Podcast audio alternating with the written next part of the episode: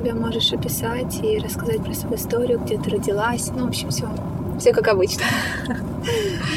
Мое самое любимое представление о себе, мой такой самый настоящий ответ, когда я говорю, что я просто женщина. Ну, для меня это важно, потому что женщины мало родиться по какому-то половому предназначению, да. Женщина — это твое внутреннее состояние, это то, как ты себя чувствуешь, то, как ты а, проявляешь себя в мир. То есть для меня это важно чувствовать себя женщиной, потому что это не каждый день происходит. Вот. Для девчонок, кто со мной не знаком, а, я хочу познакомиться, представиться, что я такая женщина, как и вы. У меня есть свой какой-то женский путь, у меня есть свой женский опыт, и вот сегодня мы немного там про него поговорим. В принципе, мы собирались а, для, для этого записать этот подкаст, чтобы у меня была возможность рассказать о своем а, пути становления меня как женщины как раз. С чего ты начала? Я начала с курса гейш. Ну хорошо, нет, а если, подожди, если еще раньше, а, ты училась в обычной ну, школе, да? А, если ты говоришь про мой путь полностью, да, да, то есть конечно. когда вот произошел, ты знаешь? Я училась в обычной школе, была самым обычным подростком. А, кстати, вчера мы затрагивали эту тему в интервью, сегодня тоже могу ее затронуть. Обычным подростком с какими-то комплексами девчачьими, да, здесь со мной не так, здесь со мной что-то не то. Потом я поступила в институт на психолога, но это было то время, когда эта профессия была не модной. Мне родители сказали, что психолог — это потенциально безработный. Они еще тогда не знали, что настанет эра Инстаграма, и что на это можно будет заработать. Поэтому я какое-то время там отучилась приехала в Москву, и, конечно же, Москва — это огромные возможности. И, конечно же, передо мной открылась возможность поступления в другой вуз, там более презентабельный, да. Я поступила в МГУ на факультет мировой политики. В принципе, это было такое одно из первых официальных предательств себя. Потому что я пошла на поводу социума, общества, а, чтобы оправдать ожидания своих родителей, да, ну, как бы дочка учится в МГУ, там, на факультете мировой политики, как звучит, как звучит. Вот. И в какой-то момент там на втором, буквально третьем курсе я поняла, что я не хочу там учиться. Но как бы я уже учусь. У меня были попытки переводиться на другие факультеты, но это организационно было так сложно, то есть нужно было заниматься какими-то пересдачами, еще чем-то, и я, как говорится, просто забивала на это все. Думаю, ну ладно, как бы окей. Поэтому эффективно я доучилась, диплом я получила, но, если честно, последний год это было просто испытание, потому что я понимала, что я, ну, мне это просто неинтересно. Единственный предмет, который мне был реально интересен, как раз-таки вот э, психология, философия, ну, то есть вот такие направления. Другое это было просто, вот, представляешь, женщина сидит на факультете мировой политики. Я вообще Я закончила финанс, финансовый университет, и тебя прекрасно понимаю, потому что я тоже да. последний курс просто еле доучилась, там, боже мой. Да, ты просто сидишь и думаешь, да. что я здесь делаю? Ну, как бы ребята молодые, еще понятно, да, да там да. мальчишки, а девчонки, но опять-таки у каждого свой кайф. В какой-то момент я поняла, что нет, это не мое. Я вообще, кстати, хочу сказать о том, что такой вопрос очень серьезный, когда ты заканчиваешь школу, по сути, ты еще не сформировавшаяся личность до конца, ты еще не способна нырнуть в свою глубину и понять, кто ты, а перед тобой стоит социальный вопрос, а, куда поступить, как себя в жизни определить. Я считаю, что просто единицы людей, кто реально может уже в этом возрасте выбрать то, что он действительно любит. Потому что чаще всего это какие-то ожидания, опять-таки, родителей, а, проживание их каких-то планов, да, mm-hmm. там, не знаю, мама не стала юристом, давай, дочка, там, реализуй мои какие-то желания. Вот.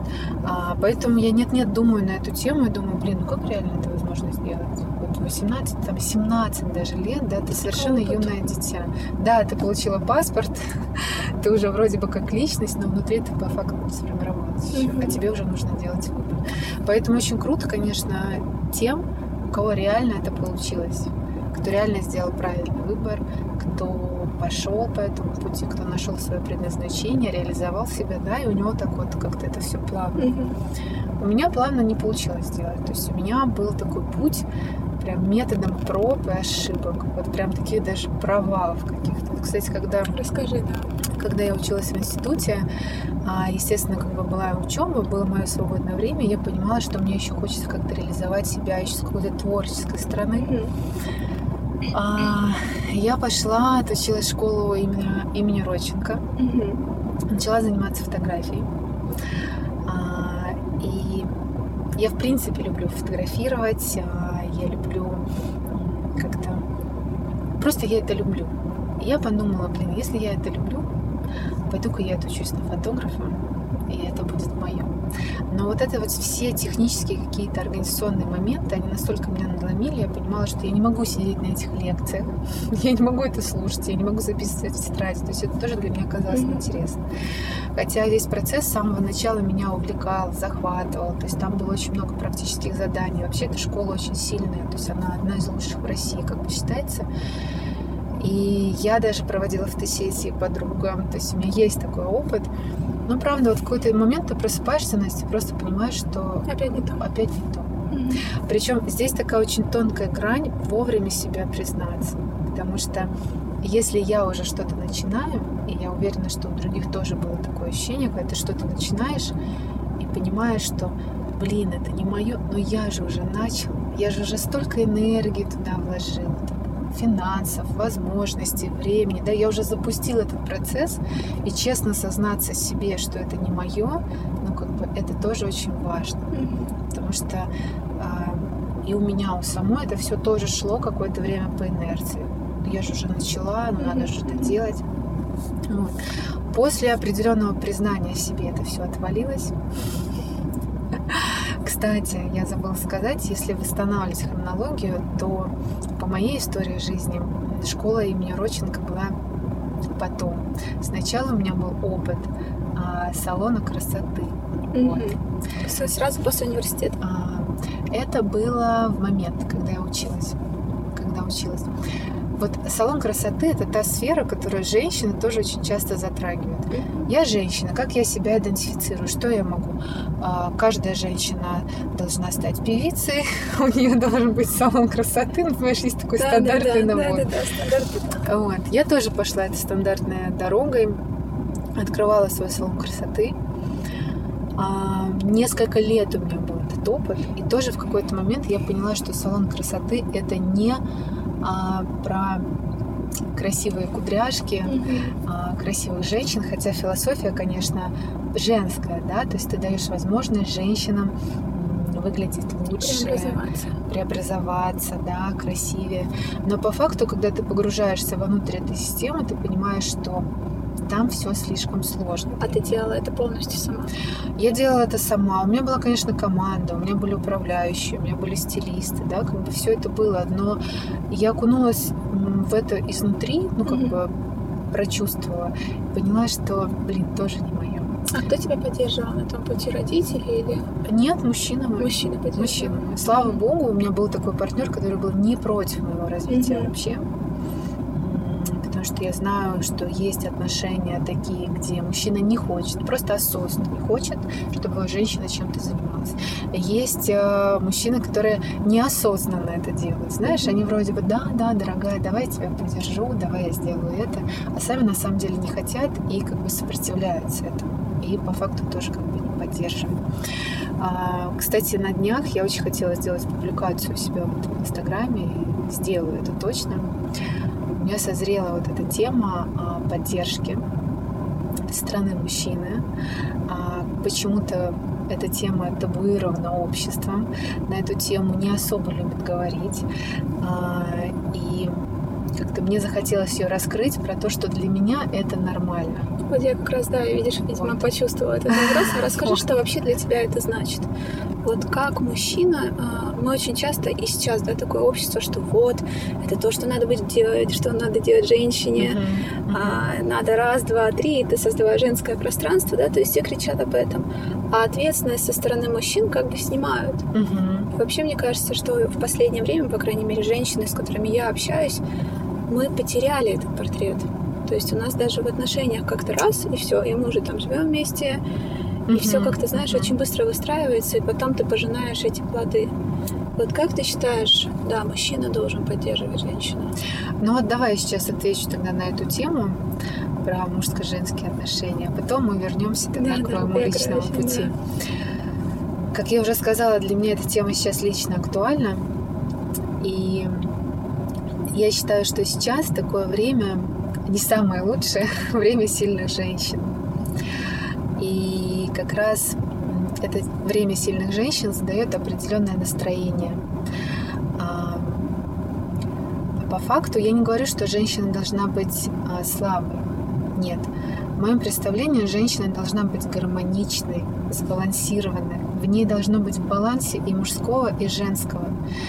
В ней должна быть в гармонии вот эта женская часть, которой нужна поддержка, нужна любовь, и она умеет ее принимать. И я просто верую в то, что многие женщины, практически все, все женщины хотят любви и поддержки, но мало кто себе позволяет это.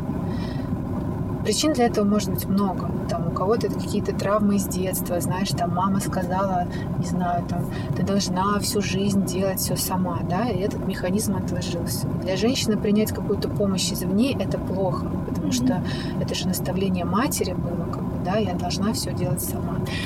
Или другое оброненное слово, не знаю, никогда не доверяй мужчинам, рассчитывай только на себя тоже, пожалуйста, да, а, это то, что будет э, в твоем подсознании всю жизнь и не будет давать тебе возможности доверять партнеру, доверять мужчинам по жизни, да, и принимать от них как какие-то блага и поддержку. У это, тебя это... такого не было? У меня вообще такого нет. У тебя в семье? Вообще. У тебя цельная семья, мама, мама и папа? А, нет, а у меня не полная семья. Я как раз девочка, которая воспитывалась без папы, так скажем. И есть все равно определенная проблематика как раз-таки вот моей внутренней девочки, которая осталась без любви и поддержки папы. Конечно, мама пыталась ее а, сбалансировать, но мама много работала, мама зарабатывала деньги, и я то поколение, которое воспитывалось а, бабушками, дедушками, да, уже во взрослом возрасте мама пытается мне вернуть этот ресурс, который она не дала, но есть детство, и там многое закладывается. И вот мне этой любви, конечно, не хватило со стороны папы, а, но при этом у меня нет, то есть я это четко осознаю, что у меня нет какой-то болезненности по восприятию мужчин. Ну, что из серии папы не было, значит, папа плохой, и все мужчины тоже плохие. И как бы я их боюсь, я им не доверяю, и мне от них ничего не нужно. У меня в этом плане, вот по внутренним ощущениям, вообще все просто. Принять помощь от мужчины, да, у меня есть это внутреннее позволение. Я никогда его не стеснялась. Вообще никогда. А по каким критериям ты выбирала мужчин с самого начала? То есть вот ты видишь мужчину, Сильно. да, ты же его не, ну как бы ты его не знаешь, ты видишь да. внешний общий портрет. Да. Вот как ты могла понять, угу, этот мужчина, он поддержит меня, да, или нет?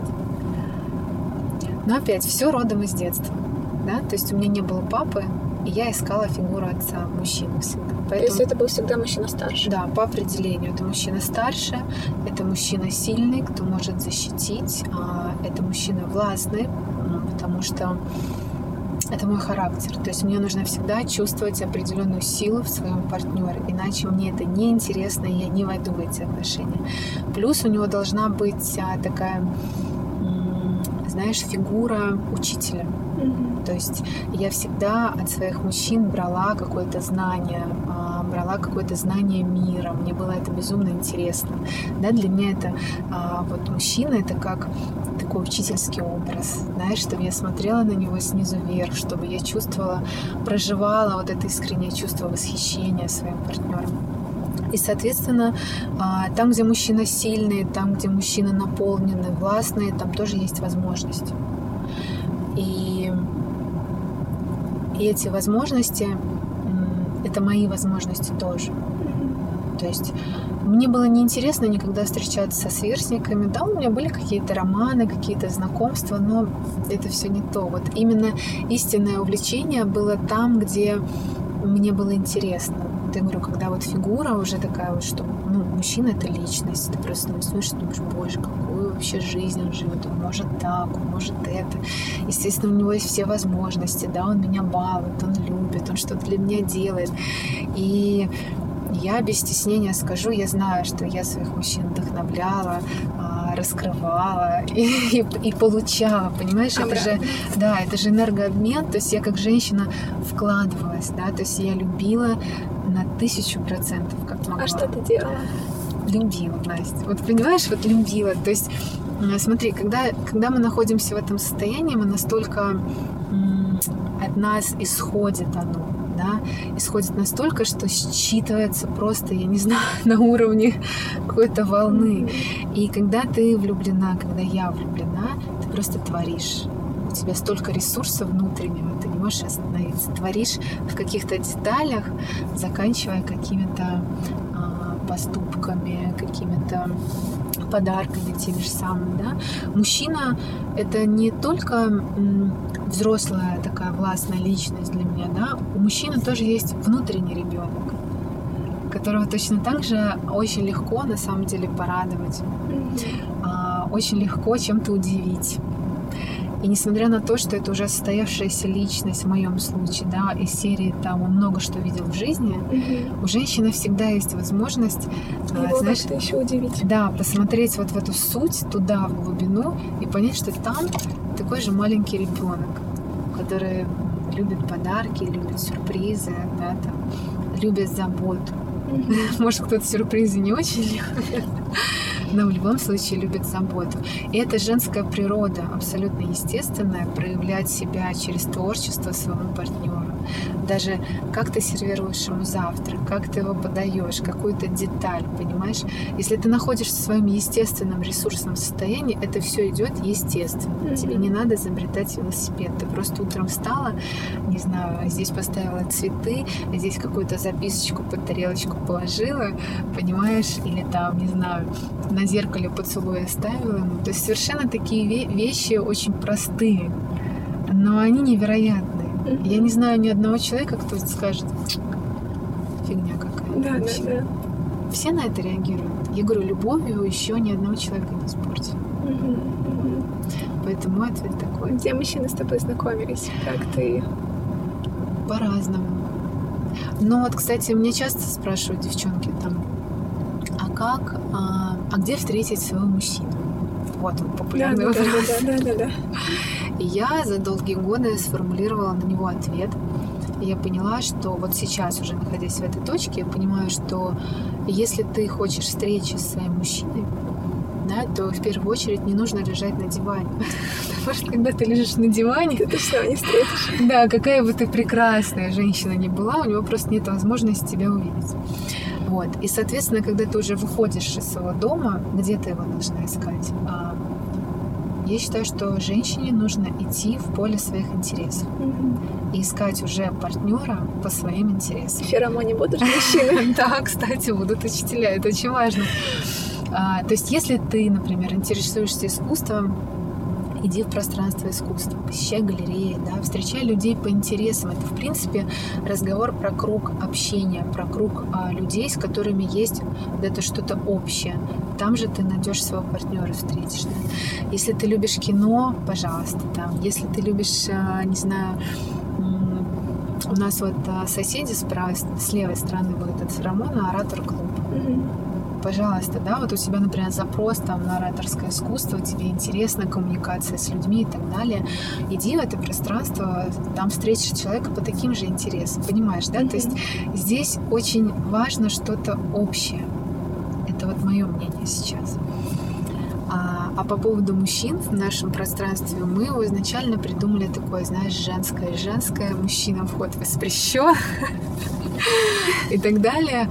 А уже потом на этапе создания я поняла, что только женщина — это только женская энергия. Только женская энергия — это может быть болото. Ну, то есть это такая штука очень специфическая. И опять-таки гармония — это там, где есть и мужское, и женское. Поэтому мы начали уже общаться с учителями, с проводниками, мужчинами. И даже на этапе создания почувствовала, как это все стало меняться. Знаешь, запустилась мужская энергия, и прям реально там, девчонки, чем вам помощь какая-то нужна, то есть реально а, мужчины проявляются, поддерживают. Mm-hmm. То есть наш женский коллектив. Вот я выговорилась. Хорошо, да. Ты обещала и, мне и подмигивать, про поддержку. Нет, говорить. нет, все хорошо, все хорошо. И про поддержку. Как ты считаешь, а...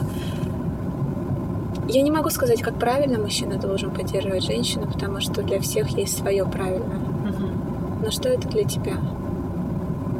Как мужчина поддерживает женщину, на что женщине стоит ориентироваться? Потому что ведь очень часто вот такие простые истины, даже которые ты там рассказала, да, написать записочку. Все равно, если ты не знаешь, ты творишь, это одно. Мгм. Но лучше это знать и использовать, да, такое некое пособие. Я уже как-то отвечала на похожий вопрос. И вот сейчас, ну, как бы ничего не изменилось. Я считаю лично на своем опыте, что мужчина в первую очередь должен поддерживать во мне мое женское состояние. Если я себя с мужчиной не чувствую женщиной, ну, мне нехорошо с ним. Если я теряю себя рядом с ним, да, то есть он не поддерживает мое женское состояние. Сейчас я скажу, как мой мужчина говорит, мой муж. Он, знаешь, как говорит всегда? Он говорит, ты у меня цветочек. Говорит, вот если я, а, например, забываю тебя поливать, ну, понятно, что он взрослый человек, ему там 40 лет, у него огромное количество ответственности, бизнес, какие-то проекты и так далее. И он говорит, вот я понимаю а, за там 7 лет, когда мы вместе, 7 с половиной, он говорит, я реально понимаю, что ты как цветочек. Вот если я тебя не поливаю, ты прям реально угасаешь на моих глазах. Я это вижу, это правда. А, он говорит, поэтому, говорит, блин, мне, конечно, нельзя, так нельзя. Но он это всегда чувствует, он мне всегда говорит, цветочек мой, да, забыл тебя полить. А как ты ему как-то это говорила? Или он такой Вот был? как раз хотела сказать, что здесь очень важна а, честность и чистота транслирования информации своему мужчине. А, Потому что я сама как женщина поднимаю эти темы очень-очень аккуратно. Да? Говорю о том, что а, милая, для меня это важно. То есть вообще изначально, когда мы познакомились с моим будущим мужем, я, в принципе, как женщина, аккуратно со своей стороны это все обозначала. Потому что а, я люблю выражение, знаешь, мужчины не могут читать мысли женщин, как бы нам не хотелось. Ну, просто не могут. Они могут случайно угадать. Но прочитать мысли не могут. Поэтому задача женщины, если она что-то хочет, а, не ждать, знаешь, там, типа, «Мгм, цветы мне не подарил, ну, понятно. Мгм. А как-то аккуратно говорить о том, что это важно. Ты прям так и говоришь, что мило, мне важно, чтобы Да. были цветы. Да, с самого начала я ему всегда, когда мы начинали встречаться, я говорила о том, что я люблю живые цветы. Я люблю, когда они дома. Они дают мне определенное настроение, а, определенный пространство сразу оживает, да, ну, как бы энергия. И мой муж с самого начала об этом знает. Вот представляешь, мы семь с половиной лет, мне до сих пор мой супруг дарит цветы. До сих пор. Вот до сих пор вот у меня даже а, стоит букет, он уже такой не свежий. Вот я сейчас к себе спускалась и думаю, опять не поливает мой цветочек. Вот, то есть очень аккуратно учиться. Это тоже определенный путь становления женщины, когда ты через какие-то простейшие детали а, учишься доносить а, мужчине то, что для тебя важно. Вот казалось бы, я просто люблю цветы, но я именно а, говорила об этом, да. Мне это важно, я это люблю, мое пространство меняется, мое состояние меняется, там, да, я чувствую себя сразу желанной, я чувствую себя женщиной. Опять, вот самое главное, ключевое, я чувствую себя женщиной. А, когда мужчина дарит мне цветы, равно я чувствую себя женщиной. И что это еще хотела сказать? Ну, зависло, ладно. А если мужчина тебя не слушает? Он У меня тебя не понимает. Ты... Была же конфликтная какая-то история. Ну, то есть всегда там Кон- какие-то кон- отношения. Конфликтные истории были, конечно, в отношениях, но так, чтобы меня мужчина не слышал именно про мои хочу, Мгм. а, не было такого вообще. То есть, не знаю, мне это абсолютно естественно всегда получалось как-то аккуратно, по-женски, да, донести, что я хочу, о чем я мечтаю, где мне нужна помощь и поддержка. А, Очень часто, знаешь, не всегда же ты еще понимаешь, чего ты хочешь. И часто там мой партнер рядом просто просто мог сделать какие-то предложения со своей стороны. Вдохновить меня. То есть мужчина это же не только а, какой-то, например, финансовый ресурс, это же еще и как-то как это объяснить это же такой же источник вдохновения. То есть я имею в виду сейчас, когда мы обсуждали тему поддержки, да, а, он же может тебя поддерживать не только подарками, не только там твое состояние, да, финансовая история, да, закрывает твои потребности. Когда у женщины закрыты потребности, она переходит в новое измерение. Mm-hmm. Ты сама знаешь, у нее уже не болит голова, чем заплатить за квартиру, не знаю, а, что ей купить из вещей. Ну, то есть база, она закрыта. И мужчина это, ну, продолжая свою мысль, мужчина это вот как раз-таки источник вдохновения. То есть он может тебя поддержать на какие-то меня, на какие-то тот же самый салон красоты в свое время, кстати, это вообще была идея а, моего партнера. Ну а почему вот а, у вас потом дороги разошлись? Какая была? Какие были причины? Причины для расставания? Да, когда вот ты понимала, что здесь все. А, вот именно те отношения, которые я сейчас упомянула, там мы разошлись через очень много лет, потому что это были болезненные отношения. То есть это была такая больная любовь э, с огромными привязками, зависимостями. И я была еще на той стадии развития, когда я не могла это проработать. И, в принципе, если честно, я считаю, что есть реально такие вещи, которые, в принципе, невозможно проработать. Mm-hmm. То есть их надо просто отпускать, принимать это решение внутренне, идти дальше. Если бы эти отношения были даже сейчас у меня, я не знаю, хватило бы у меня мудрости, ресурсов их разрулить. Но это больная любовь, когда ты уже отпускаешь человека любя, понимая, что ты и ему плохо, и тебе плохо. И нужно дать возможность себе выстроить жизнь и найти здоровые отношения, да, именно здоровые, которые не приносят вреда, которые, наоборот, тебя наполняют, вдохновляют. И человеку, которого ты любишь, точно так же дать возможность найти свою любовь, какие-то ресурсные отношения настоящие. Они тоже у нас были настоящие, но это там можно так с ума, знаешь, сойти, когда mm-hmm. каждый день американские горки. Ну, конечно, конечно. Поехали. Да. Вот. Но в то же время он очень меня много вдохновлял и очень поддерживал с салоном это тоже была его идея. И он как раз давал мне административный ресурс, то есть помогал mm-hmm. там с юристами, документацией и так далее. То есть ему было важно, чтобы я как бы реализовалась, потому что он видел, у меня есть, как это сказать, для меня такая больная тема была. И салон закончился после вашего расставания тоже, как проект? Нет, ты знаешь, салон закончился раньше. То есть салон где-то отработал два или три года, наверное, два с половиной. Mm-hmm. И я его закрыла еще в момент отношений. Я это помню, да, закрылся. И потом ты пошла на курсы Виши. А, нет, кстати. Вот, Все, а... мы расстались, я пошла. По вот, интересу э, искать. Смотри, чтобы не обмануть э, следствие, как говорится, мне очень сложно восстанавливать события именно по времени. Mm-hmm. У меня реально с этим большие проблемы. Я могу точно сказать, что, например, у меня был салон красоты, я закрыла его во время отношений. А дальше я пробовала себя, дальше пробовала, пробовала, пробовала. У меня был опыт, например, школа имени Рочин, когда я училась на фотографа. А потом у меня был опыт сестры милосердия. Mm-hmm. Да, я, кстати, очень мало об этом говорю, я вообще никогда я даже не слышала, да. Сколько а, тебе было лет? Мне было... Мы уже познакомились с моим будущим мужем. Получается, мне было где-то 24-25. Как вы познакомились с мужем? Между небом и землей, как я говорю. Ну подожди, сейчас я это расскажу и вернусь к истории с мужем. А, сестра милосердия. Не могу сказать, что это была ошибка, но это тоже был такой определенный опыт, и в какой-то момент я поняла, что это тоже не мое. А, на Ленинском проспекте там есть училище, и это желание сформировалось, потому что хотелось быть хорошей. Я потом это все распаковала, понимаешь, и поняла, что желание быть хорошей, а желание как-то проявляться, проявлять свою помощь и поддержку, и я почему-то вот выбрала это направление. Думала, что я этим все закрою. А, плюс буду хорошая в глазах своего будущего мужа. Он скажет, ну, какую женщину я выбрал, да, то есть понимаешь, там было очень много вторичной выгоды еще. И я пошла, начала учиться, и когда у нас началась практика, я поняла, что я не могу. То есть вот реальная практика с а, лежачими больными, с пенсионерами. Причем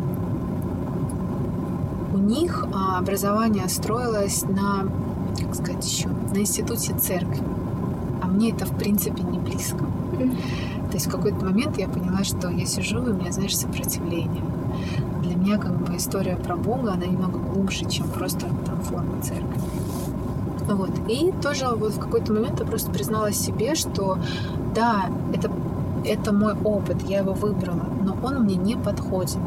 И я его выбрала, потому что, опять-таки, быть хорошей, а, потому что мне казалось, что так будет верно проявить вот свою нужность миру. Это сейчас уже я понимаю, что да, это мое предназначение помогать, поддерживать, но только не лежачих больных, а женщин. Понимаешь, да? И исцелять женщин, и вдохновлять женщин. То есть пока я это делаю так, как умею, можно сказать, вообще не делаю. Но я точно знаю, что как бы вот мне нужно идти туда. И вот а, возвращаясь к теме поиска себя, предназначения как раз. Почему я сейчас затронула все эти истории, да, начиная там от института, а, начиная там салона красоты, а, фотограф, сестра милосердия. То есть попыток было очень много. И знаешь, Настя, каждый раз, когда ты пробуешь, я признавала себе, что это не мое. Вот признание это очень важно. Вот я прям хочу даже акцент на этом взять. Признание. Я сейчас там, а, причем может быть страшно, да, то есть женщине может быть страшно, но она на своем пути. Вот. То есть вот мне, например, сейчас страшно, но я не ставлю под вопрос, там я или не там. Это сто процентов там. А в предыдущих опытах я была не там. Кстати, очень потом сложно начинать что-то новое, потому что над тобой висят уже неудавшиеся опыты, так скажем, да, таким облаком. И ты думаешь, блин, сейчас я что-нибудь начну, опять не то, опять что люди скажут, понимаешь, да? То есть вот как бы вот эта оценка, страх оценки, он, конечно, нереально рулит во всем этом процессе поиска себя. И мне кажется, что важно как-то верить, пробовать, и вот главное не заканчиваться. Не заканчиваться, то есть если что-то не получилось, как говорится, нос кверху, иди дальше. Иди дальше, да.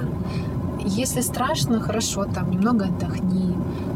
Это не значит, что там что-то закончилось, ты сразу вышла, вошла в новый опыт. Нет, как бы дай себе ресурс отдохнуть, восстановиться, входи в новый опыт, пробовать, реально пробовать бояться. Потому что после моих всех неудачных опытов, так скажем, а, у меня долго было время тишины. Mm-hmm. То есть я очень долго боялась проявляться. Реально уже не хотелось ошибаться. Что ты делала в этот момент? Не хотелось.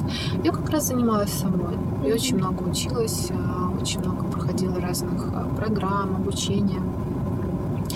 Опять-таки, я вернулась, поступила в институт психоанализа. Я все-таки стала психологом. Реализовала то, что хотела. Я отучилась на ведущего, я даже не знаю, как это правильно сформулировать в нашем мире, ведущая женских кругов, а, не знаю, в школе Миломару, Милотуманова, программа, тренерский курс, где она обучала девчонок именно, чтобы передавать знания, опыт уже как а, учителей, как преподавателей, да, это через, через себя.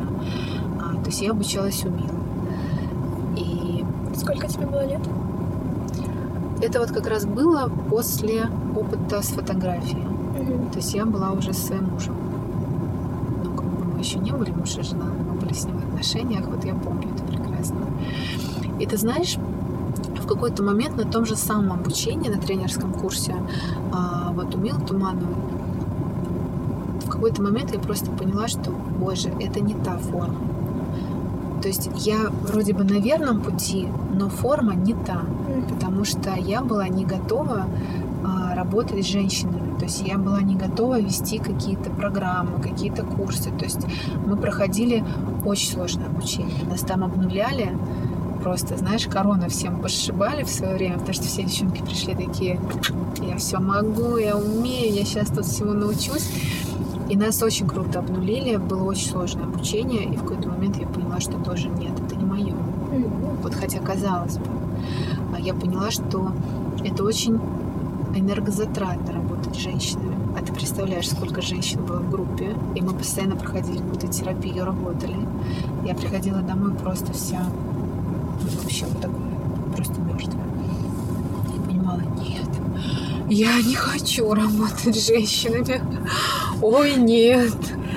Вот, то есть тогда, ну, как бы мне было там, может быть, 25-26, и меня реально не то чтобы напугало, но я поняла, что не готова.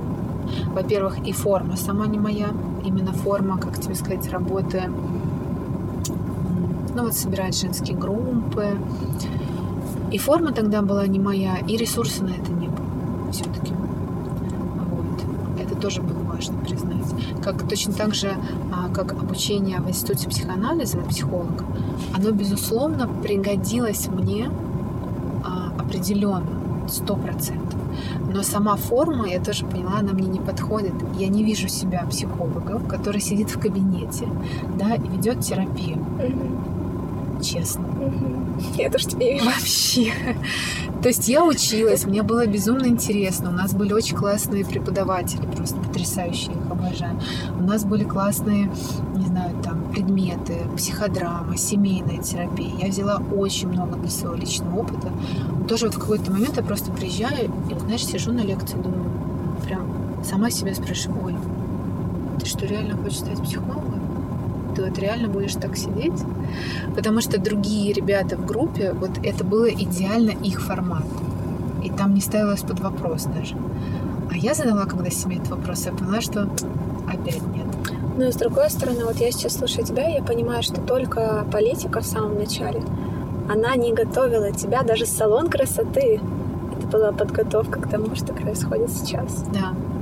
То, что происходит сейчас, это когда ты приходишь а, к своей точке, вот ты путешествуешь, путешествуешь, не знаю, путешествуешь по разным городам мира, а, выбираешь какие-то локации, заезжаешь, где-то тебе один город меньше нравится, где-то другой, а потом ты находишь свое место в этом мире. Да, ты строишь дом и понимаешь, что вот оно твое родовое гнездо и место, где ты хочешь там, а, встретить свою старость. И вот с предназначением такая же история. Мне для того, чтобы дойти до него, а я верю реально, что я сейчас там, я знаю, что формы могут меняться, но вот суть, да, потребовалось идти вот такими вот извилистыми дорогами. Но опять-таки, они друг друга дополняют. Тот же самый опыт а, Института психоанализа да, мне помог безумно. Тот же самый опыт тренерского курса у Милы Туманова, безусловно, дал мне огромные знания. Или там проводника а, женских кругов точно так же дал мне огромный опыт понимания, как коммуницировать, как взаимодействовать, какие ситуации могут происходить, да, потому что ты там рассматриваешь женский круг изнутри. И, и все. И это получается, ну, больше семи лет точно, да, у тебя ушло? Если говорить про опыт женских практик, это уже 10 лет. 10 лет. Да. Это уже даже больше 10 лет. Угу. Потому что мне сейчас 32. Ну вот с 25 Одно. это даже получается цикл, ровно 7 лет, цикл сознания у тебя на это ушел. Где-то вот как раз-таки в школу гейш я пришла, мне было там типа 22 года. Угу. И знаешь самое, что смешное? Вот смотри. Это было до сестры милосердия. Да, конечно. Я Конечно. думала, ты хотела сбалансировать потом. Нет, а, мне очень хочется рассказать про школу гейш, потому что, а, смотри, с нее все начиналось. Мне позвонила подруга. Представляешь, да, мы молодые девчонки, нам там по а, 22 года. Мне звонит подруга, знаешь, как в кино, Оля, закачаешься. Такое нашла. Школа гейш, пойдем. И, конечно же, я сижу в 22 года такая, угу, школа гейш, сейчас меня там всему научат. То есть это был на тот момент какой-то нереально крутой инструмент для манипуляции мужского пола. То есть, да, понимаешь, да, запрос души в 20 лет. Что еще женщине надо? Научиться делать что-то такое с мужчиной, я не знаю, какая-то там невероятная походка, какое-то искусство соблазнения, искусство брачных покоев, там еще что-то. Я все, я, я знала, что передо мной открылось просто пространство вариантов по соблазнению мужчины. Я туда прихожу, и тут табло. Школа гейш оказалась не школа гейш вообще. И как я потом разговаривала с Милой Тумановой, она была основательницей Миломара, и, ра- и раньше а, Миломар назывался школой гейш изначально. И название было дурацкое, а структура уже самой школы была вообще не про школу гейш. И когда я пришла на курс а, а, самый базовый, женское начало, если так все сложится и все получится, то я создам эту возможность пройти этот курс девчонкам в нашем пространстве феромон. Потому что именно этот курс дал мне возможность настолько... То есть с него и началось мое вот это становление женщины, познание, как раз-таки вот опыт практик. Вот этот курс «Женское начало» стал трансформацией для меня. Это был шок, Настя, ты не понимаешь. Это был просто шок. Я лежала, я помню, у нас была первая практика, ее ведет Мила, и она говорит, почувствуйте свое внутреннее пространство. Я лежу просто, внутреннее пространство? Какое внутреннее пространство? О чем эта женщина говорит? Ну, то есть для меня это было все абсолютно новое, что-то мне казалось а, непонятным, и это абсолютно нормально, когда тебе кажется что-то непонятным, потому что ты этого не знаешь. Но главное идти в это через доверие. То есть я многого не понимала, как то же самое внутреннее пространство, но я понимала, что я хочу быть просто частью того, что происходит. То есть моя задача была отпускать полностью вот анализ из ума, типа, боже, что происходит, какой кошмар, я этого не знаю, другие знают, как я выгляжу со стороны просто отпускать это. И вот через доверие быть частью чего-то единого. А, и там, конечно же, были не только женские практики, нет. Там было очень много каких-то простых вещей, я не знаю, как просто открытое окно ночью. Я помню, я пришла после там, первого или второго занятия, пришла домой, это была зима, и, знаешь, открыла вот эту вот щель такую небольшую в окне, чтобы поток свежего воздуха обновлял пространство. Mm-hmm то есть до этого я даже не задумывалась об этом. То есть Мила дала мне какие-то совершенно простые, очень... Нет, подожди, расскажи и дальше. Что ты дальше сделала? Я просто знаю эту историю. Как почувствовать себя дальше женщина? Ты же разделась, да, и голая легла а, в кровать, насколько я помню. Да, ну, просто, да, да просто чтобы да. вот и после этого ты начала. Да, кстати, ощущать а, свое тело. То и... есть я открыла окно, а, я сняла полностью нижнее белье, потому что, поверь мне, до этого дня я никогда не спала без нижнего белья. Вот, до этого. Нет.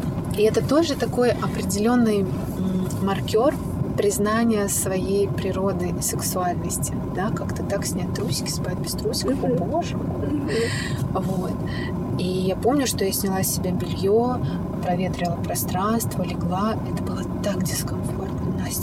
Понимаешь, я всю ночь, ну, представляешь, я всю ночь возилась, и вот, ну, ну я понимала, в чем смысл этого. Даже там 22 года я понимала, почему почему это происходит, почему я пробую спать без нижнего белья, почему я пробую принять свою наготу и телесность, почему мое тело должно дышать, да, что оно просто должно находиться в каком-то максимальном естественном состоянии. состоянии, да но это было дискомфортно. Вот казалось бы, простая вещь дискомфортная. И вот эту базу, а, такую простейшую, ее давала мне Мила. И я считаю, что очень много девчонок, совершенно молоденьких еще там, да, 18 лет, 19, 20, которые тоже вот, они на своем пути, и они могут не знать чего-то совершенно простого, а то, что важно знать, то, что реально может работать в их жизни, да, может им помогать. И, конечно же, мне хочется дать такую возможность и в своем женском пространстве. Там, в принципе, феромон — это продолжение моего опыта, в первую очередь, как женщины. Когда я уже знаю, что на меня повлияло, что работало и не работало, конечно, я интегрирую это уже к нам. Вот. А сейчас нет такой возможности, чтобы Мила сама его вела, но у нее есть ученики, очень много девчонок, которых я точно так же люблю и доверяю. И я безумно, конечно, этого хочу. Это вообще ты меня сейчас просто не остановишь. Это вообще, знаешь, такая моя сокровенная женская мечта. Я сама, когда проходила свою историю, я часто ловила себя на той мысли, что в группе я была самая младшая. Это говорило о том в свое время. Сейчас, может быть, эта статистика поменялась, но в свое время это говорило о том, что женщина, уже набив много шишек, шла меняться. Она, грубо говоря, пошла меняться, да. А моя заветная мечта, сокровенная, это как раз-таки давать возможность женщинам в каком-то самом юном, осознанном возрасте уже начинать свой путь. Потому что это красиво. И это очень это прекрасно. У нас вот принято, знаешь, там учить математике, алгебре, там геометрии, не знаю, еще чему-то. А вот таким простым истинам, на которых вообще все да. строится. Кто женщину нет. научит? Да. Физика мама, это прекрасно. Мама, но если мама это знает. Если мама это знает, опять-таки. Наше поколение мам, а, я думаю, что, я говорю, у них были задачи на выживание в моем да, случае. Да плюс э, не был, это было поколение без интернета, не было какой-то информации. Сейчас все равно больше это все доступно, но я вот опять вернусь к этой теме. Химия, физика — это прекрасно в школе, но можно же уже со школы давать женщине возможность маленькой юной женщине соприкасаться с этим, согласись. Это моя сокровенная мечта как-то сделать то ли какое-то другое пространство, то, не знаю, вот именно какую-то вот школу, какое-то пространство для юных леди, я не знаю, как это правильно сформулировать, но именно вот смотри, сейчас у меня пока нет такой возможности, но, кстати, в Феромоне будет там йога для подростков. А, я хочу такие же делать классы для девочек, чтобы приходили девчонки с мамой. Я посмотрю, как это будет работать, будет ли комфортно или нет. Но такие классы, типа вот дочки матери, где какое-то тоже знание, что-то передается, вот безумно хочется. Да, ты знаешь, я тоже об этом думаю, причем думаю я об этом, наверное, последние полгода. А, я рассказывала тебе, помнишь эту историю, когда Лео мне подарил мануал по conscious pregnancy, по осознанной беременности, и я начала это изучать, и я помню, представляешь, для меня вот этот его подарок, это вообще было самое дорогое из всего, вот, вот из всего. Я заплакала, когда он мне его подарил, потому что но это такое знание, которое я понимала, что освоив его и начать заниматься женщинами, которые осознанно планируют свою беременность, которые осознанно проводят эту беременность, и дальше они воспитывают детей осознанно, это влияние на следующее поколение. И моя глубокая мечта — это как раз-таки делать классы, где женщины будут приходить с маленькими детками, и уже с самого юного возраста их к этому приучать. Вот ты представляешь, если детей, э, я мечтаю, мечтаю об этом, приучать э, своих детей, будущих э, детей с самого детства к медитации, с самого детства к таким элементарным практикам, да, как холодный класс. душ, которые полностью лишают ребенка, дай бог, возможности заболеть. И насколько это сильно, сильно вообще влияет на на качество нашего населения. А почему ты сейчас не реализуешь это? Не готова еще пока? Ты знаешь, нет, нет, как раз таки сейчас вот я последние два дня вообще чувствую себя настолько ресурсно. То есть, помнишь, мы с тобой тоже об этом говорили, когда ты, ты, кстати, мне это говорила, что ты знаешь, я до сих пор, э, я получала все эти знания много лет, и сейчас вот я в стадии раскрытия, mm-hmm. чтобы этими знаниями делиться. И вот у меня то же самое получилось. То есть я там не как ты, я до сих пор иду. Последние два года я там каждый день посвящаю себя этому. И я понимаю, что вот сейчас я как никогда становлюсь к этому готова, к этой передаче. Но с беременными, с мамочками это еще, знаешь, это вопрос вопрос правильной аудитории, которую mm-hmm. нужно собрать, нужно охватить и рассказать о том, что... А ты еще не делала вообще никакие классы? Еще ни разу не делала, но вот, кстати говоря, по феромону я жду о том, чтобы, да, чтобы запустить там такой класс, потому что, мне кажется, там он как нигде будет для женщин понятен, актуален и... Да. Блин, было бы здорово, надо попробовать. Никогда не поймешь, пока не попробуешь. Угу. А ты, кстати, сама думала вести классы? Ты будешь что-то вести там? Начинается. Ну что сказать, ну буду. Просто если скажу не буду, конечно, это более такой безопасный вариант. Но я же понимаю, что буду. У меня есть абсолютно, вот я тебя время. слушаю, да, и знаешь, я прям вот вижу и чувствую, и вот какое сегодня число, мы посмотрим, через сколько это реализуется. Я прям хочу посидеть на твоих лекционных классах, знаешь, вот именно такой класс по, по женскому прикладному искусству. Вот в котором есть даже, знаешь, не столько углубления в практике, там, все медитации, вот это все, это все ясно, это все будет. А именно вот у тебя такая, знаешь, энергия мудрой, такой вот материнской, вот такой вот женщины, которая. Ну вот да, я всегда на наших с тобой встречах, ты один из тех учителей, учителей для меня, я прям получаю, даже на тонком уровне.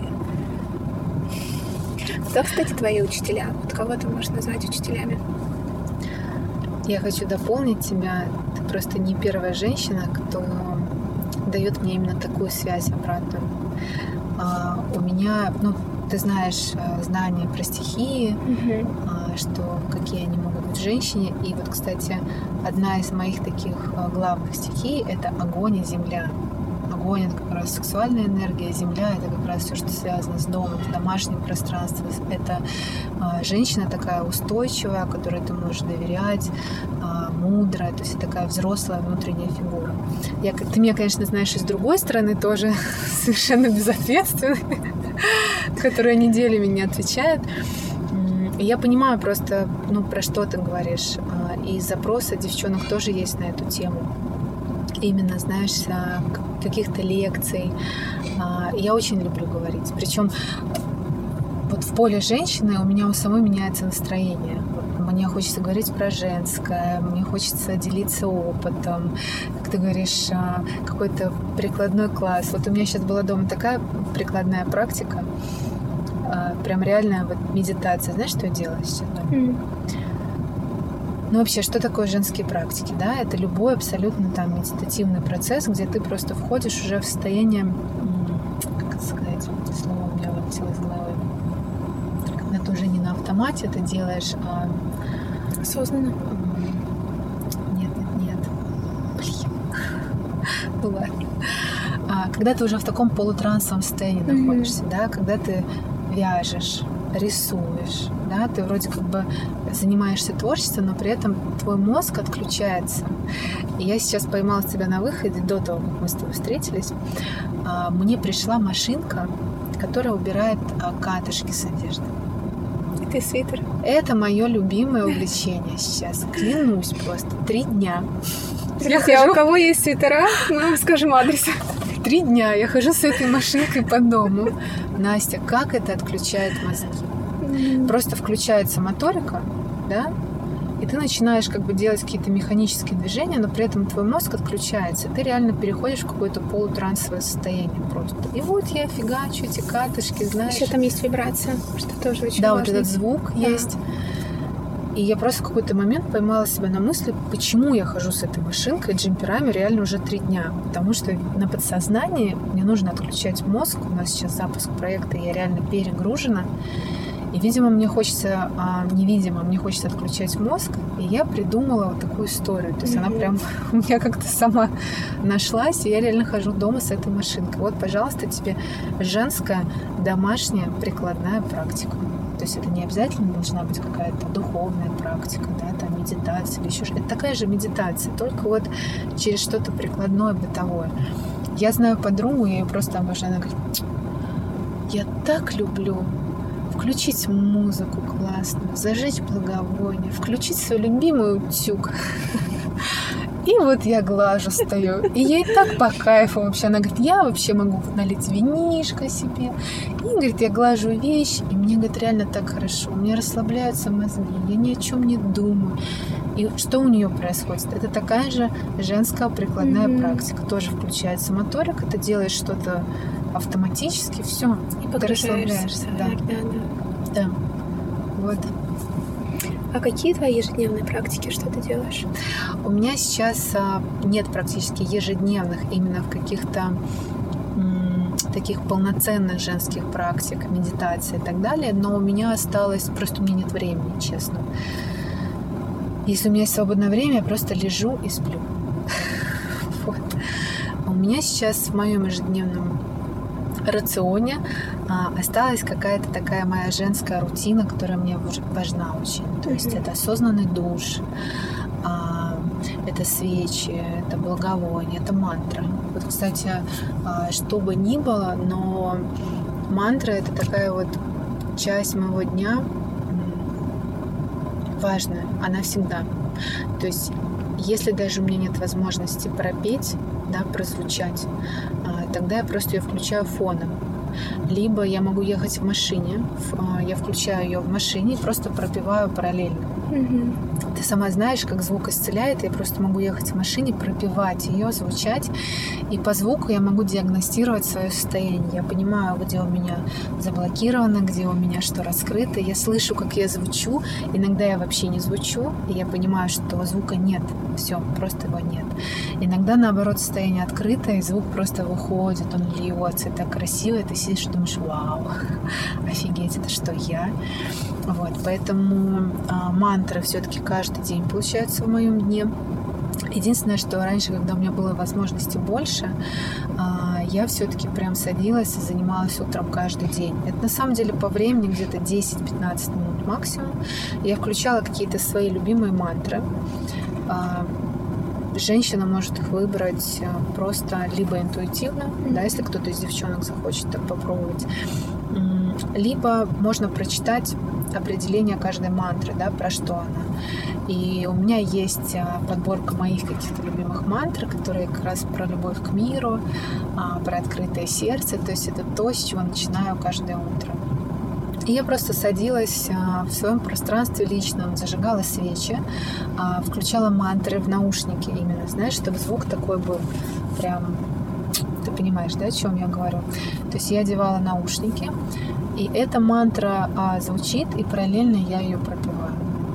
И вот так вот 10 минут. То есть а, они у меня по кругу повторялись, ну, моя подборка. И ты просто уже звучишь даже по-разному, с самого начала mm-hmm. и вот в самом конце. Почему я это делаю? Это очень простой и очень понятный инструмент работы с собой. Я честно скажу, многие практики могут и мне оставаться непонятными, да, и девчонкам тоже, я это понимаю. Но есть вещи абсолютно простые, точно так же, как а, звуковые медитации, гонг, классы, да, медитации поющими чашами. То есть это настолько безопасно, женщина просто легла, расслабилась, и вибрации звука ее исцеляют. Все мантра это такая же история. Ты это все знаешь прекрасно, просто там проговорю еще да, раз да, девчонкам. девчонкам да. Что это такая же вибрация, которая настолько тебя исцеляет, меня исцеляет. И когда утром, вот в этой полной тишине я ее пропиваю, я прям чувствую, как этот звук поднимается, знаешь, снизу вверх, вот так вот проходит и выходит из горла. И я прям чувствую, как он меня снизу вверх, вот пока он идет, как он меня чистит. Это нереально вообще. Просто. Я понимаю, как это работает. Я так как я могу от этого отказаться? Это, как тебе сказать, это без напряга, это приятно. Это точно так же, если мне кто-то предложил, Оль, давай вот ты утром будешь просыпаться, а я буду к тебе с утра приезжать, приезжать и буду проводить медитацию поющими чашами, например. Пожалуйста, каждый день приезжайте. Я согласна каждое утро делать, да? А, потому что поющие чаши такой же звуковой инструмент, который также тебя чистит, причем там а, по твоим чакрам, по твоим энергетическим центрам. Также есть возможность считать твое состояние, да. Мы когда последний раз с мастером работали, сказала, что а, у меня очень открыт канал как раз вот передача, отдачи, уже не вспомню, какой он четвертый, что ли. Сердечный центр. Сердечный центр, да. Он говорит, очень сильно звучит очень говорит, просто сильно звучит, прям так ярко, говорит, мне даже прям приятно было послушать, потому что обычно какой бы сердечный центр у всех закрыт, да, все такие сутулые, закрытые.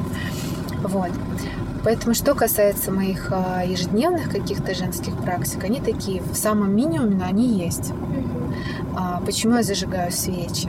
Да, тоже дают мне определенное женское состояние, настроение. Выбираю ароматы. Да, я знаю дни недели, а, я знаю, как а, энергии планет влияют на наше состояние в определенный день недели. Я знаю, какие а, ароматы рекомендуются, какие масла. Конечно же, я подбираю свечи, у меня там целая подборка. Знаешь, у меня спрей с эфирными маслами такие-то, свечи такие-то, благовония такие-то. То есть вот эта часть моего дня, да, то есть это для меня уже неотъемлемая часть дня. То есть это прям я. Куда бы ни летала, у меня всегда такой чемоданчик, там всегда есть свечи и Все. масла. Мы сейчас летали с друзьями на Алтай, а, и мне подруга, как-то мы с ней, не помню, то ли она зашла ко мне в палатку, уже не помню, как это было, мы просто жили в горах. И она мне говорит, Оль, ну ты шаман, конечно, вот это ты понабрала соли. А у меня кристаллы, спреи, шалфей, палосанта, свечи. И мне, и мне не сложно это взять с собой, потому что я от этого получаю огромное удовольствие. Куда бы я ни приехала, да, а, на земле везде меня ждет мой новый дом. И, конечно же, я хочу создать свое пространство. Ну, это же твой алтарь. Конечно, конечно. Я реально все это вожу с собой. То есть в моей обычной жизни это присутствует повседневно дома. И, конечно же, когда я куда-то улетаю, я тоже это вожу с собой. Просто вопрос, когда сколько можно с собой прихватить. Ну да, Иногда да, это да. бывают вот такие сумки, когда улетаю на лето. Иногда вот такие, как на Алтае. То есть я такой небольшой мешочек с собой взяла, но все равно все прихватила. Скажи, а как ты сочетаешь это в семейной жизни? Ты просыпаешься раньше мужа и Да. вот это все, да? Во сколько ты обычно просыпаешься? Я просыпаюсь в 6-7 утра. В 6-7 утра, и вот занимаешься своими практиками. А потом ты готовишь завтрак. Вот у тебя есть вот такие вот. Я не всегда готовлю Женские, Настя, да. завтрак, честно. А, Знаешь, вопрос, вопрос про женские проявления дома. Мгм. Вот как ты себя проявляешь дома для того, чтобы особенно, да, вы столько лет вместе с мужем, и вот как ты, как женщина, поддерживаешь ваш очаг, очаг ваших отношений. Ну, вообще взаимодействие с семьей это отдельная женская практика. И когда я жила одна, это одни возможности. Когда ты живешь в пространстве с э, мужем, с мужчиной и детьми, это другая история совершенно. И мне предстоялось этому научиться. То есть это был новый мой личный женский опыт. Это первый слова. раз. Да, это в первый раз такое было. Что сейчас происходит? Вот смотри, на конкретном вопросе твоем. А, Для того, чтобы я чувствовала себя комфортно, и у меня была возможность заниматься собой, это как раз самое утреннее время. Потому что, во-первых, в принципе, во всем мире это время такой тишины, да, А, еще даже за окном меньше шума, А в знаешь. 4 утра, знаешь, как хорошо. Я только поэтому смеюсь. Я помню, я когда рассказала Оле первый раз про дорассветные практики, Оля такая, «А, да, все, 40 дней, иду. Так, У меня было столько попыток это сделать. Но вот в 4 утра я по-прежнему не просыпаюсь, хотя у меня был в свое время такой опыт. Лет пять назад я занималась йогой, и я своему учителю сказала, я говорю, Наташа, давай ты будешь ко мне приезжать с рассветом. Я хочу заниматься йогой с рассветом, потому что а, у меня было а, знание на тему того, что рассвет, солнечные лучи, сжигается энергия предыдущего дня, самое трансформационное время, потрясающее, благостное. Я думаю, блин, надо попробовать. Но вот как только мой учитель уходил за порог, я даже, мне кажется, не доползала до постели, просто отрубалась. Вот, но это еще просто было в, а, период, в зимний период, Мгм. когда на улице, знаешь, все такое темное. Да, когда ты занимаешься, тебе кажется, что ты занимаешься йогой во сне, потому Мгм. что на улице просто такая темнота. Ты просто сидишь и думаешь, боже, что происходит? Твой мозг просто спит. То есть тогда у меня как бы эксперимент провалился. Вот. М. Сейчас я понимаю, что вот 6-7 утра это идеально. А, Могу до 8 проспать. Даже не до 8, до пол восьмого. Здесь я просыпаюсь, такая, знаешь, а, поддержка реально вот вселенной, когда ты чувствуешь, что еще только-только все начинают просыпаться, еще вот меньше вот этой суеты. Когда ты понимаешь, что все твои домашние спят, все твои домашние дела тоже спят, как я это называю, вместе с ними. И это возможность, уникальная возможность на самом деле, каждый раз быть только с собой. Вот я знаю, что многие девчонки не любят просыпаться рано утром. Для них это просто шок. Нет, никогда. Но, блин, какая мотивация за этим стоит. Конечно. Если ты уже как женщина познала вот этот кайф а, отношений с собой наедине, если ты познала, что это для тебя дает, ты встанешь в любое время. Да, ты найдешь возможность побыть с собой наедине. Как раз-таки для всех утренних ритуалов, как раз-таки, чтобы принять свой осознанный душ, да, там, постоять на иголочках, не знаю, сделать массаж стоп, а, промаслить свое тело маслом, да, то есть оказать вот эту любовь, внимание себе. Ну, ради этого ты проснешься. Конечно. Вот. А потом уже просыпается муж, и, как я говорю, начинается тысяча разных Оль. Оль, Оль, Оль. Тысяча разных Оль хорошо звучит. Да, тысяча разных Оль, потому что, ну, как бы мужчина это такой же ребенок в пространстве женщины, да, ему хочется постоянно помощь, получать внимание. И, соответственно, ты переключаешься на а, дела семьи, да, то есть уходят дети в школу, старший ребенок там уходит в институт, а, муж ходит на работу, плюс-минус все уходят в одно время. И я не могу сказать, что у меня получается всегда, но здесь тоже как бы договоренность. То есть а, либо я готовлю, знаешь, там что-то приготовлю и, например, ухожу заниматься своими делами. Либо я готовлю к моменту, когда они просыпаются. Да, мы сейчас на примере завтрака разбираем. И мы, например, завтракаем вместе. Либо, если у меня нет такой возможности, я могу заказать доставку еды. Да, это абсолютно взрослая договоренность. Это, конечно, не так вкусно, а, как домашний завтрак, но это тоже решение, потому что для моего супруга, например, очень важно завтракать, ему это очень важно, там, чтобы дети были накормлены. Вот. И если у меня нет такой возможности, мы договорились, что я организовываю доставку. Все. Ну, как бы я знаю их, а, то, что, то, что они любят, да, это все организовано. Иногда, конечно же, бывает такое, что ты не можешь ни это, ни это, ни то. Тоже абсолютно из какой-то а, взрослой, искренней позиции донести до своего партнера, что, милый, я была не в ресурсе, я просто забыла, я просто закрутилась. Я понимаю, что вы остались голодные, но если так случилось, организуйте сами себе что-то, да? Вы взрослые, дома продукты есть, Поэтому я тоже хочу в своей семье рассчитывать на вашу поддержку, когда у меня что-то не получается. То есть не идеализировать себя как женщина, которая может все, знаешь, одной рукой гладит, второй рукой она готовит завтрак. Это очень классный комментарий, да. Да, вот не идеализировать себя, а именно а, учиться честно договариваться, говорить о том, что если у меня что-то не получилось, поддержите меня, пожалуйста сделайте это сами. Или наоборот, там, а сделайте мне завтрак. Угу. Это тоже Не очень только важно. на 8 марта. Конечно, да, конечно, да. это тоже очень важно. Вот у нас, например, в быту а, я всегда говорю про то, что, например, в субботу я готовлю завтрак, в воскресенье вы для меня приготовите завтрак. Понимаешь, да? То есть такая вот а, баланс. А, или если я приготовила ужин, я своему мужчине говорю, любимый, сделай мне, пожалуйста, чай понимаешь, да? То есть а, я вам ужин, а вы отблагодарите меня тоже. Я же тоже хочу почувствовать себя, любимой, себя любимой, что за мной заботится, да, потому что нельзя постоянно находиться в состоянии отдавания. Любимый, сделай мне, пожалуйста, чай. Ну, для мужчины сделать чай это поставить чайник. Поставил чайник, забыл. Ой, я забыл, блин, прости меня, пожалуйста. Но мне уже приятно, что он поставил чайник. Вот, то, что может, ну, может правда забыть. И мне вот как женщине было важно именно проговорить этот момент а, про то, чтобы не стараться соответствовать а, какой-то идеальной картине. Я женщина, я могу быть абсолютно разной, себе это нужно а, позволять и ошибаться, и как-то выглядеть не идеально, и совершать какие-то неидеальные поступки, я имею в виду даже в формате семьи. А, я могу прийти домой сейчас, да, особенно абсолютно уставшая.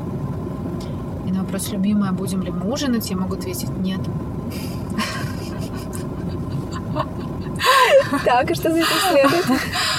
А, я могу сказать, а, ну вот, опять, да, я могу сказать нет. Я правда очень устала, я очень хочу полежать, отдохнуть, восстановиться, знаешь, там, под любимым пледиком, в полной тишине и так далее. И он тебя понимает. Да, и ты знаешь, в такие моменты обычно, когда вот такое происходит, муж, в принципе, уже считывает мое такое состояние. Он говорит, я вижу, что ты устала, ладно, отдохни. Или мы можем с ним болтать вечером по телефону, он может сказать, если ты устала, чтобы ты не готовила, давай сходим поужинаем. И я ему благодарна за это. То есть нет такого, что, знаешь, должно быть только так и вот так. У нас в семье есть пространство меня супруг в этом плане очень такой лояльный. Я тоже лояльный, он такой же.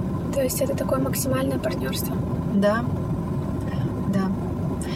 А если ты находишься во взрослых отношениях, это мое мнение, то там есть возможность. Если ты находишься в таких любовных, романтических отношениях, то там очень много игр как раз э, в идеальную женщину, э, у которой нет права сказать нет, то есть там только завтраки, ужины, там все по высшему разряду, как говорится, и так далее. на кухне. Да, да, да, потому что ты находишься в состоянии очарования, ты хочешь, твоя задача очаровать мужчину, у мужчины задача очаровать женщину, да, и здесь не всегда как бы про честность, там только вот именно проявить лучшие стороны, показать себя со всей крас...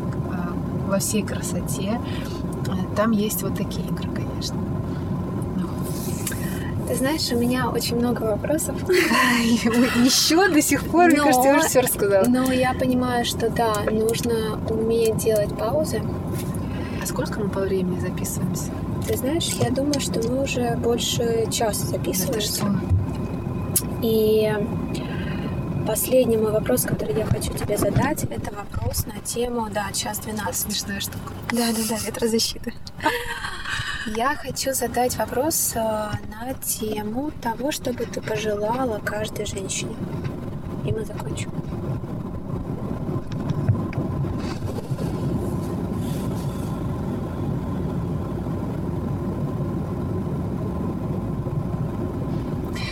Я желаю каждой женщине не заканчиваться в своих состояниях и в своих проявлениях. Это на самом деле уникальная возможность для каждой из нас. А, Заключается она в том, что мы пришли в этот мир в теле женщин, да, с какими-то женскими задачами, условно задачами. И задача как раз-таки условная у каждой женщины заключается в том, чтобы научиться чувствовать этот мир вот через женское? Чтобы именно чувствовать, чтобы именно уметь это делать, не бегать, не суетиться, там, не строить карьеру. Это все важно, конечно, это все социальное. Но именно природа женская задача ее, вот эту вот суть уловить свою, познать, насколько она классная, насколько она уникальная, насколько она, что она может, как она может чувствовать эту жизнь, что она может, ты понимаешь, да, вот, чтобы каждая женщина осознавала свою ценность, свою красоту, чтобы у нее была возможность, правда, это прожить вот по-женски. Вот я очень этого хочу. Я желаю, чтобы каждая женщина соприкоснулась и прож- прожила свою природу и свой вот этот женский ресурс. Чтобы она поняла вообще, для чего она рождена. Да, женщина рождена, чтобы чувствовать. Женщина рождена, чтобы любить. Это наше женское предназначение. То есть мы можем себя реализовывать в социуме, реализовывать в семье как угодно, но есть еще что-то женское, сокровенное внутри. И я мечтаю, чтобы каждая женщина с этим встретилась, чтобы она познала и поняла, что офигеть, это что реально я. Я реально могу это испытывать, чтобы каждая женщина понимала ресурс своего тела, энергетический свой потенциал. Не знаю, как она это может ощущать, да, даже на, на уровне а, своей оргазмичности. Ну, то есть там столько ресурса, боже мой, ты когда это начинаешь, а, это искать, изучать. Mm-hmm. Я в свое время просто в шоке была. Я даже не знала, что я — это я, что я вообще умею это чувствовать, ощущать, что вот это есть все внутри. Ну, то есть вот, вот эта природа женская. Я желаю этого девчонкам, всем абсолютно. Прям безумно желаю, честно, очень хочу. И мое пространство для женщин, наш дом для женщин, такой небольшой уютный дом для женщин, мы там создаем эту возможность. Не знаю, насколько получится, а, но желание у меня было изначально такое. Именно, чтобы женщина через состояние себя познавала, через женские разные состояния себя познавала. Не знаю, у меня вот не получилось конструктивно ответить. Видишь, я так размазалась, но как-то вот... Нет, молодец. Это же все вот, от сердца. Этого, вот этого желаю. Очень. Не заканчиваться, я имела в виду именно вот в своих женских состояниях. Угу. А, потому что это безграничный потенциал. И не заканчиваться, это чтобы не было такого из серии «А, «я все знаю, я все могу», там мне это не интересно, там еще что-то, чтобы у нее это не заканчивалась любовь к себе, вот это исследование своей природы, своей сути, знаешь, потому что это невероятное путешествие длиной в жизнь, правда, познать свою вот внутреннюю женщину. Вот. Я все. Со всеми встречаемся на открытии. Мы со всеми встречаемся на открытии. Да, да. Открытии... Но у нас не будет такого официального открытия. Мы все равно сначала больше в тестовом режиме встретимся. Mm-hmm. А официальное открытие к Новому году замутим. Сделаем. Обещаю. Благодарю тебя. Все? Пока. Ну, болтухи.